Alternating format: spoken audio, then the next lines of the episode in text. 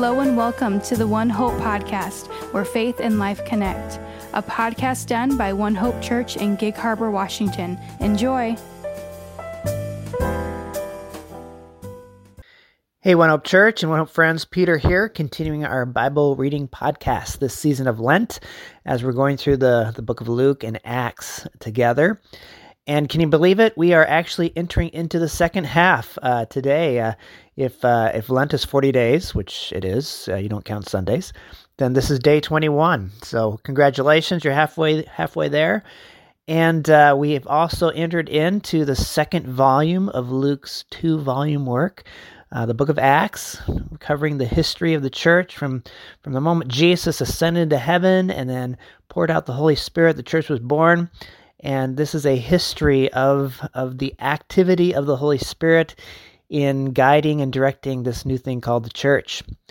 And we're in Acts chapter three today, and what really struck me as I read uh, this account of Jesus healing, or not Jesus, Peter healing uh, this uh, this lame beggar, and uh, and then using that as a, as a crowd is drawn, he gives his second sermon, basically, in which he's going to see uh, just another couple thousand or so people come to faith in Jesus.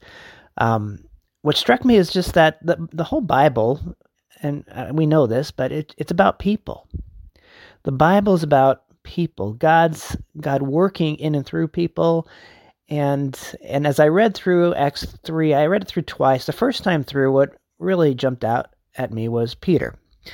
I mean, not only does he have a fantastic name, but it's just amazing to think that this, the Peter that we see in Acts chapter three, is this the same Peter that we saw in the gospel accounts where he's just kind of this bumbling guy and and impulsive and saying things before he thinks about them and, and you know, walks on the water, but then takes his eyes off Jesus, falls down, and told rebuked Jesus one time saying, you know, you're not going to die. And Jesus had to say, rebuke him, get behind me, Satan. I mean, is this the same Peter who denied Christ three times, that he even knew Christ after he said, I'll never deny you? And he denies Christ three times uh, as Jesus is going through his trial and, and suffering.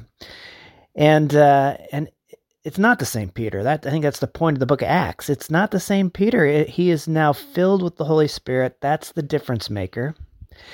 And yet it is the same Peter. I mean, in some ways, I mean, he still has that impulsiveness.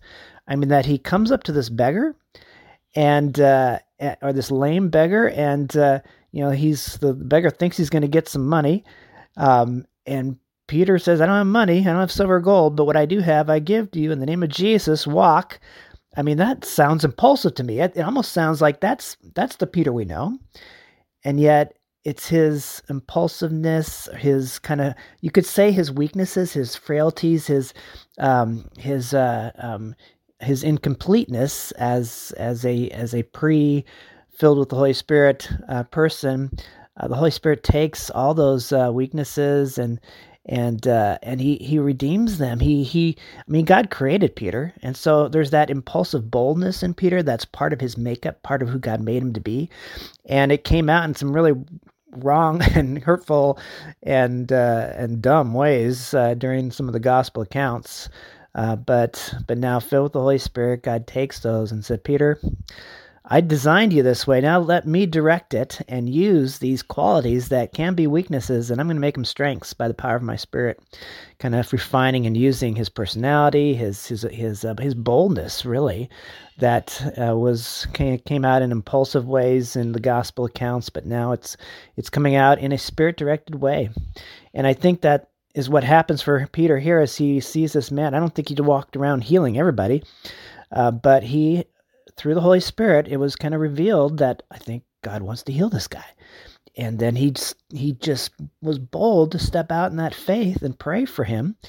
And uh, and so that that encourages me that uh, that Peter uh, could be could come so long in his own journey so quickly by the power of the Holy Spirit and him taking those steps of faith. And as I think of my own life, I think of my own frailties and weaknesses, that God through the Holy Spirit wants to take those my the, the way he's designed me, which can get me into trouble.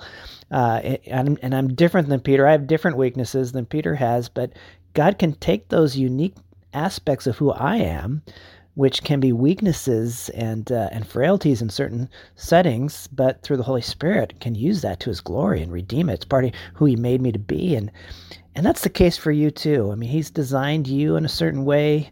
And and yeah, you, like I, have weaknesses and, and frailties and and uh, aspects of our personality that we wish were a little bit different, but it's also part of who God made you. And so we're all a kind of a distorted version of who God made us to be, but by the Holy Spirit, he wants to take us and refine us and and to take us, this, you know, this rough stone that we are and make us diamonds through, you know, even just the pressure of life and the circumstances and struggles of life to refine us and to shape us. He did that for Peter, and he can do that for, for you and me as well. And and boy, just a note, as you go through the Gospel of Acts account, I mean, there's really two key, there's several key figures, but a, a lot of Acts is about two guys, Peter and Paul. Totally different people.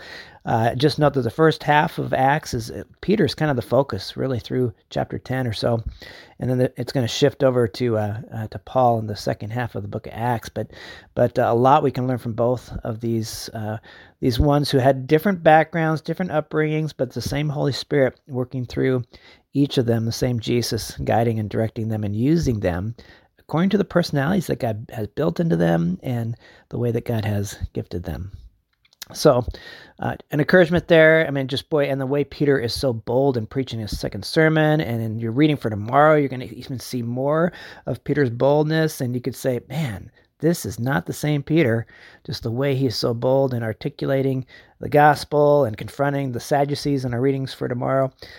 And yet it is the same Peter. It's the same Peter that God created and designed, but now he's just refining into the creature that he always designed and destined to be. And he's not perfect yet. We're going to see if you if you could continue with the whole story of Peter in the in the uh, in the New Testament. There's there you there's evidence of yeah he's still not perfect. He, you know, Paul and Peter clash clash in the book of Galatians. You can see uh, he might have caved a little bit there, but. Uh, Um, so he's not perfect, and neither are we, but he's working on him and using him, and he wants to do the same for us. So that was, that really hit me the first time reading through. I read through again though, just before doing the podcast, and I don't know why it hasn't hit me uh, as deeply as it did this time, but the other person in this chapter is the beggar. And I, I just, it struck me for the first time, just how radically God in a moment transformed this guy's life. I mean, he was he was lame from birth, and so I don't know how old he is, but he he's uh, he's been in the state all his life. It's all he's known. He's been a beggar. It's his identity.